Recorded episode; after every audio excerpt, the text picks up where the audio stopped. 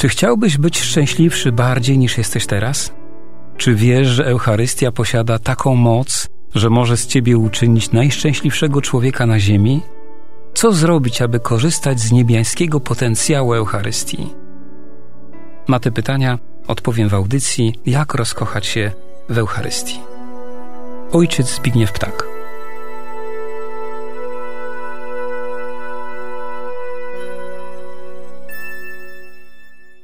Dziękuję Panu Bogu, drodzy radiosłuchacze, że mogę kolejny raz spotkać się z Wami na łączach Radia Jasna Góra. Dziękuję Wam, że jesteście. Choć nie widzimy się tu, to być może czasami spotykamy się w świątyni, przy ołtarzu, podczas ofiary eucharystycznej. Pragniemy dzisiaj ponownie dotknąć cząstki Najświętszej ofiary, Najświętszej tajemnicy. Ta tajemnica przerasta nas i to nieskończenie bardziej niż myślimy. Dlatego konieczne jest nasze przygotowanie do niej i do samej mszy świętej. Inaczej grozi nam duchowy proces, który nazywamy rutyną. Jest ona bardzo niebezpieczna, gdyż na początku jest niewinna, zupełnie niezauważalna. Z nią jest podobnie jak z naszym ciałem. Przez wiele lat choroba potrafi ukrywać się, nie daje żadnych objawów a później nagle pojawia się i niekiedy jest już za późno, aby uratować człowieka. Choroba zabija. Rutyna jest chorobą ducha, czyli jest jeszcze trudniejsza do zlokalizowania niż choroby naszego ciała. Jej objawy niekiedy jeszcze trudniej jest dostrzec, aż tu nagle okazuje się, że człowiek ma resztki wiary w sobie. Rutyna zabija ducha. I prawie zawsze zaczyna się niewinnie od drobiazgów, jest niezauważalna. Jak mówiliśmy już podczas jednego rozważania, mogę wykonywać znak krzyża w taki sposób, że będzie on pogłębiał moją wiarę. Mogę go jednak wykonywać i w taki sposób, że ten sam znak krzyża będzie zabijał moją wiarę. Wszystko w tej materii zależy od mojego wewnętrznego zaangażowania, od mojego traktowania tych Bożych spraw. Wszystko zależy od tego, jakie mam priorytety, jaka jest tak naprawdę moja wiara.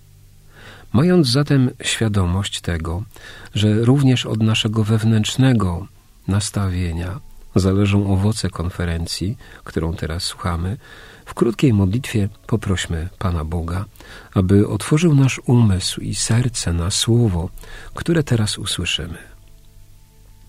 Wszechmogący Boże, Ofiarujemy Ci krew Jezusa Chrystusa, krew wszystkich męczenników, cnoty i zasługi Jezusa, Maryi, Józefa i wszystkich świętych, w połączeniu ze wszystkimi mszami świętymi do tej pory sprawowanymi i tymi, które do końca dziejów będą sprawowane w intencji naszej żarliwej miłości do Eucharystii, w intencji naszego głodu mszy świętej, w intencji naszego zadziwiania się Eucharystią i w tej intencji, abyśmy jej nigdy nie ulegli, abyśmy nigdy nie ulegli rutynie.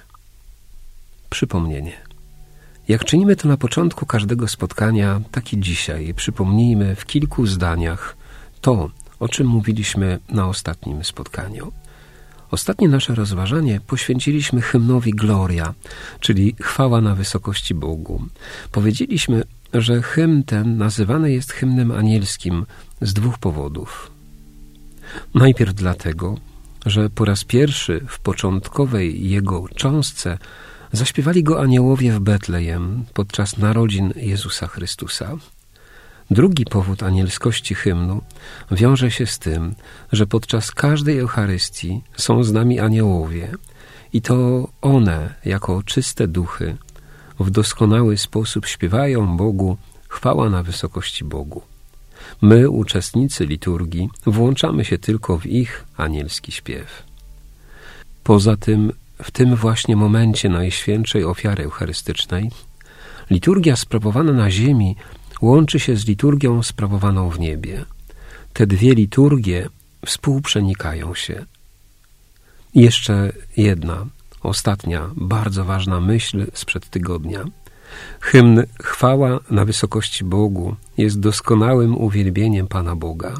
My w nim o nic nie prosimy, my cieszymy się, że jest Bóg. Dzisiejsze rozważanie to ostatni akord obrzędów wstępnych mszy świętej, czyli kolekta. Inaczej nazywana jest modlitwą dnia. Jej cel to podprowadzenie uczestników mszy świętej do liturgii słowa. Nauczanie Kościoła. Fragment, który przywołamy poniżej, znajduje się w bardzo ważnym dokumencie, który nazywa się Ogólne wprowadzenie do mszału rzymskiego. W punkcie 54 Kościół naucza. Następnie kapłan wzywa lud do modlitwy. Wszyscy razem z kapłanem zachowują chwilę milczenia, aby sobie uświadomić, że stoją w obliczu Boga i wyrazić w sercu swoje prośby. Wtedy kapłan wygłasza orację, którą zwykło się nazywać kolektą i w której wyraża się charakter celebracji. Na mocy starożytnej tradycji Kościoła kolekta jest zazwyczaj skierowana do Boga Ojca przez Chrystusa w Duchu Świętym oraz kończy się dłuższą konkluzją trinitarną w następujący sposób. Jeśli jest skierowana do Ojca, przez naszego Pana Jezusa Chrystusa, Twojego Syna, który z Tobą żyje i króluje w jedności Ducha Świętego, Bóg przez wszystkie wieki wieków. Jeśli jest skierowana do Ojca, ale pod koniec zawiera wzmiankę o Synu, który z Tobą żyje i króluje w jedności Ducha Świętego, Bóg przez wszystkie wieki wieków. I jeśli skierowana jest do Syna, który żyjesz i królujesz z Bogiem Ojcem w jedności Ducha Świętego, Bóg przez wszystkie wieki wieków. Lud, przyłączając się do modlitwy przez aklamację Amen, uznaje modlitwę za swoją. We mszy świętej zawsze odmawia się tylko jedną kolektę. Rozwinięcie. Kiedy kapłan odmawia kolektę, spełnia się po raz pierwszy w liturgii mszy świętej jego kapłańska funkcja – Natomiast uczestnicy liturgii mają możliwość po raz pierwszy uświadomić sobie, że stanowią Kościół. Kolekta jest pierwszą uroczyście wypowiadaną modlitwą przez kapłana. Charakteryzuje się zwartością stylu, przejrzystością treści i czytelnością języka. Widać w niej dużą ascezę słowa i oszczędność środków wyrazu. Kolekta posługuje się małą ilością słów, ale wyraża wielką treść. A zatem, mimo iż jest taka niepozorna, jest modlitwą całego Kościoła w najgłębszym tego słowa rozumieniu. Kolekta jest jedną z najbardziej charakterystycznych form modlitewnych tradycji rzymskiej. Modlitwa ta nie jest tylko tekstem czy formułą, ale jest to wspaniały rytuał. Kolekta składa się z kilku części. Pierwszy jej element to wezwanie kapłana, módlmy się. Teraz cerebrans winien zachować milczenie. Oczywiście wiemy, że milczenie to nie jest przerwa we mszy świętej. Akcja liturgiczna przenosi się na płaszczyznę mojego serca.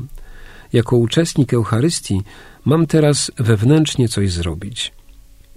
Teraz każdy z nas powinien wzbudzić w sobie intencję, z jaką przybył na to eucharystyczne spotkanie – bardzo ważne jest, aby ta intencja była proporcjonalna do rangi spotkania, w którym teraz uczestniczymy. A to oznacza, że Pan Bóg czeka na wielkie nasze intencje. Niestety my mamy skłonność zaniżania poziomu. Widać to doskonale, kiedy gromadzimy się przy okazji różnych świąt i uroczystości rodzinnych. Niektórzy mają taki zwyczaj, że składając życzenia na końcu wypowiadają formułę i życzę Ci zdrowia, bo zdrowie jest najważniejsze. Dla chrześcijanina zdrowie jest bardzo ważne. Kiedy jesteśmy zdrowi, wówczas łatwiej nam modlić się i wykonywać swoje obowiązki. Dla chrześcijanina zdrowie nie jest najważniejsze, są rzeczy ważniejsze od niego, na przykład Chrystus, zbawienie, miłość, pojednanie i bardzo wiele innych. Wróćmy jednak do kolekty. Po chwili milczenia celebrans zbiera wszystkie intencje, które w sercu wewnętrznie wypowiedzieli wierni. Następnie duchowo łączy je z modlitwą, która przewidziana jest na ten konkretny dzień i przedstawia je Panu Bogu jako pośrednik między Bogiem a człowiekiem. Są takie chwile we mszy świętej, kiedy Kościół zaprasza nas do tego, byśmy kierowali do Pana Boga nasze modlitwy indywidualnie, wprost do Niego. Są jednak i takie liturgiczne chwile, kiedy potrzebujemy pośrednika, gdyż sami nic nie zrobimy. Teraz właśnie jest taki moment przy Najświętszej Eucharystii. Mamy pośrednika w kontakcie z Bogiem, kapłana, który we mszy świętej jest dla nas jak Chrystus. Kolekta ma zawsze zakończenie trinitarne, czyli przywołujemy Boga Ojca, Boga Syna i Boga Ducha Świętego. Kiedyś wino i chleb. Teraz ciało i krew. Możesz wierzyć lub nie To naprawdę dzieje się Kiedyś wino i chleb. Teraz ciało i krew. Możesz wierzyć lub nie To naprawdę dzieje się. Ciągle czekasz na cud Niespokojny twój duch. A ja przypomnę, że ciszy i przy blasku świec Cud największy dzieje się. Kiedyś wino i chleb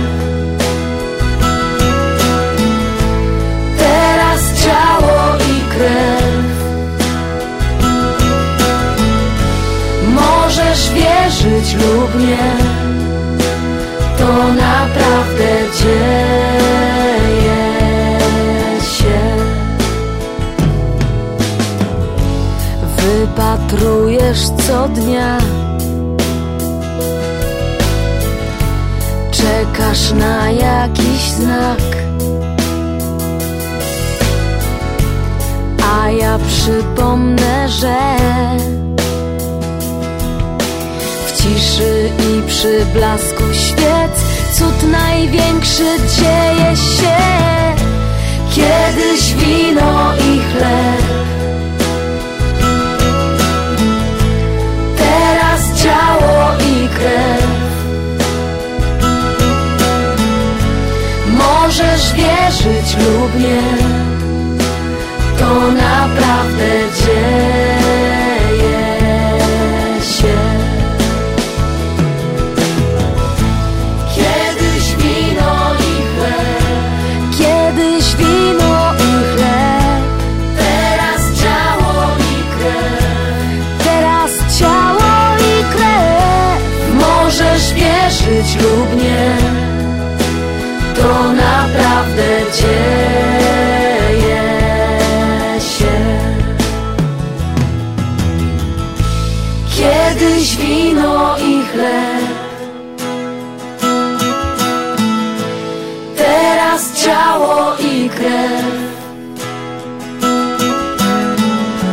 Możesz wierzyć lub nie To naprawdę dzieje się.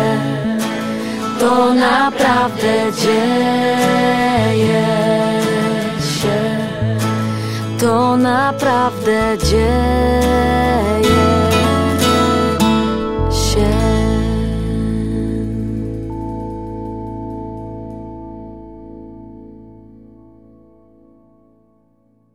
Trochę historii. Chrześcijanie w średniowiecznym Rzymie, zanim zgromadzili się, by celebrować mszę świętą, zbierali się przy tak zwanych stacjach, czyli w różnych kościołach. Stamtąd procesjonalnie udawali się do świątyni, gdzie Eucharystia była sprawowana pod przewodnictwem biskupa Rzymu. To zgromadzenie wiernych w danej świątyni też nazywało się kolektą, czyli zebraniem. Podczas procesji do kościoła, w którym sprawowana była Eucharystia, wierni wzbudzali różne intencje i modlitewnie wyrażali różne potrzeby własne i swoich bliskich. Na początku liturgii przewodniczący celebry eucharystycznej, czyli biskup, wypowiadał słowa modlitwy, która zbierała wszystkie intencje. Pogłębienie. W języku polskim kolektę często nazywa się modlitwą dnia. Spowodowane jest to tym, że jest to główna, a nawet oficjalna modlitwa liturgiczna dnia. Występuje nie tylko w liturgii mszy świętej, ale także w modlitwie brewiarzowej. Kościół nam podpowiada, że modlitwa ta jest naszym przygotowaniem do liturgii słowa. Ona jest zawsze przywołaniem Ducha Świętego. W kolekcie kapłan zwraca się najczęściej do Boga Ojca. Wyjątkowo czyni to do Jezusa Chrystusa. Pierwszym jej elementem jest wezwanie kapłana. Módlmy się. To wezwanie jest skierowane do wszystkich uczestników mszy świętej. Po wezwaniu następuje milczenie. Ono ma być wypełnione autentycznym, wytężonym wewnętrznym słuchaniem się w siebie przed Bogiem, przylgnięciem do myśli i woli Bożej. W trakcie tego milczenia mamy wzbudzić w sobie intencje prośby, z którymi przyszliśmy na najświętszą ofiarę. Kościół nas jednak zachęca, byśmy rozszerzali teraz nasze serca i nie wzbudzali w sobie intencji drobnych, małych, ale wielkie – związane z całym Kościołem. To jest przynaglenie do modlitwy i żarliwa zachęta, by wznieść ducha do Boga, by wejść głęboko w serce. Najpierw wyrażony jest jakiś przymiot Boga, na przykład Boże Wszechmogący, Ojcze Miłosierny, Boże Łaskawy. Druga część tej modlitwy zwykle mówi o jakimś dziele lub dziełach Boga wobec człowieka, na przykład – ty stworzyłeś człowieka, Ty ukazujesz miłosierdzie, Ty pojednałeś ludzkość ze sobą przez śmierć Twojego Syna. To odwołanie się do działania Boga wobec człowieka pokazuje nam, że chrześcijańska modlitwa nie jest zawieszona w próżni. Ona rodzi się z wiary w bardzo konkretne działanie Boga wobec nas i co zostało człowiekowi objawione. Kolejny element tej modlitwy to prośba. Ona zawsze jest skutkiem ukazanych, a nawet doświadczonych Bożych dzieł. Jesteśmy zaproszeni, by to dzieło miało odniesienie do naszego życia, ale już tutaj, w wymiarze doczesnym. A zatem, skoro Bóg dokonał tych wielkich dzieł, to prosimy Go o to, by Jego dzieło trwało, by zakorzeniło się w nas, byśmy je przyjmowali. Kolektę kończy doksologia zwykle skierowana jest do Boga Ojca przez Jezusa Chrystusa w Duchu Świętym. Ostatnim elementem kolekty jest słowo Amen, wypowiadane przez wiernych. Ono, choć niepozorne, stanowi integralną część tej modlitwy. Oczywiście Amen jest potwierdzeniem ze strony zgromadzonych na liturgii, że wypowiedziane przez celebransa treści są również ich treściami. Nasze Amen jest najbardziej podstawową reakcją, dzięki której możemy przylgnąć sercem do dzieł, które Bóg czyni na naszych oczach. Treści kolekty mają charakter pouczający. One nas edukują. Jest tak dlatego, że dobra modlitwa zawsze nas edukuje. Wszystkie nasze prywatne i osobiste modlitwy i prośby, które wzbudziliśmy w kolekcie, które wypowiedzieliśmy w głębi naszych serc dzięki naturze kolekty, nie są już tylko indywidualnymi naszymi prośbami. One stają się modlitwami całego zgromadzenia liturgicznego, a nawet stają się modlitwami Kościoła Świętego. My nie przychodzimy na liturgię jako przypadkowi ludzie – ale jako ci, których wezwał Pan po imieniu. Mamy wewnętrznie przyjąć to, co Pan Bóg dla nas, jako całej wspólnoty, przewidział. Postawa wewnętrzna. O tej postawie wewnętrznej wprawdzie już mówiliśmy. Powiedzmy jednak raz jeszcze dla utrwalenia. Po wezwaniu kapłana módlmy się, następuje chwila milczenia. I to jest właśnie ten czas na postawę wewnętrzną. Polega ona na wzbudzeniu w sobie intencji, z którą albo z którymi przychodzimy na Eucharystię. Intencje winny być proporcjonalne do świętości spotkania, w którym uczestniczymy, czyli mają być wielkie, ważne. Te intencje stają się też intencjami całego świętego Kościoła. Liturgia wprowadzana w życie. Czego uczy nas kolekta w odniesieniu do naszego codziennego życia? Jak wprowadzać kolektę w nasze życie? Kolekta jest wzorcową modlitwą. Pokazuje nam, jak powinna wyglądać nasza osobista modlitwa. Powiedzmy o tym w kilku punktach. Punkt pierwszy. Kiedy modlimy się prywatnie, warto pamiętać, by nasza modlitwa rozpoczynała się wezwaniem jakiegoś przymiotu Boga, na przykład Wszechmogący Boże, Boże miłosierny, Boże miłości itd. Tak Kiedy przywołujemy Boży przymiot, pokazujemy Stwórcy, że koncentrujemy się na Nim, że nie jesteśmy egoistami. Uznajemy w ten sposób, że On jest ponad tym światem, że to wszystko z Nim jest związane i przez Niego stworzone. Punkt drugi. Kolejny element kolekty to przywołanie jakiegoś dzieła, które Bóg uczynił w moim życiu. Prawie każdy z nas posiada doświadczenie działania Boga w swoim życiu. W chwili, kiedy przywołujemy to doświadczenie, pogłębia się w nas wiara. Ona jest ożywiona tym wspomnieniem. Wraz z nim, wyobraźni, dzięki pamięci, uruchamia się w nas proces, który daje nam więcej śmiałości w proszeniu. Czyli doświadczyłem konkretnego Bożego działania, Jego troski czy opieki, przez wzgląd na tamtą dawną sytuację, w której Bóg okazał się moim ojcem, teraz proszę Go, będąc w nowej sytuacji. Kolejny element naszej modlitwy to konkretna prośba wyrażona wobec Boga. I tu znowu zachęta, która ukryta jest w kolekcie, aby nasze osobiste prośby nie były tylko przyziemne, nie były związane tylko z naszą teraźniejszością, ale by były wielkim proszeniem Boga w wielkich sprawach, nie tylko sprawach moich własnych, ale również w sprawach całego Kościoła. Punkt czwarty. Następny ważny szczegół, którego uczy nas kolekta, to sposób kończenia naszych modlitw. Ważne jest, aby uczyć się jak najczęściej kierować modlitwy do Boga, który jest naszym Ojcem. Czynić to mamy przez Chrystusa w Duchu Świętym. Takie podejście do modlitwy pokazuje, że człowiek jest świadomy w modlitwie.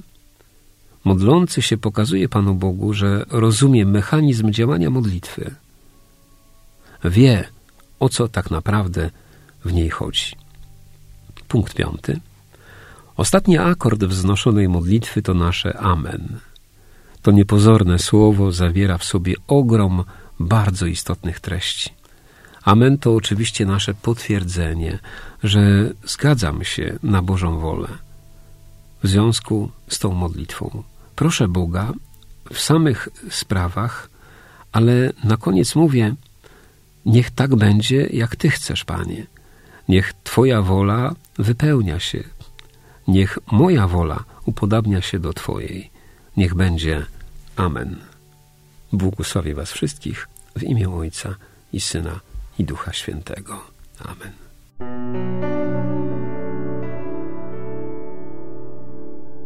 Czy chciałbyś być szczęśliwszy bardziej niż jesteś teraz? Czy wiesz, że Eucharystia posiada taką moc, że może z ciebie uczynić najszczęśliwszego człowieka na ziemi? Co zrobić, aby korzystać z niebiańskiego potencjału Eucharystii? Na te pytania odpowiem w audycji Jak rozkochać się w Eucharystii. Ojciec Zbigniew Ptak.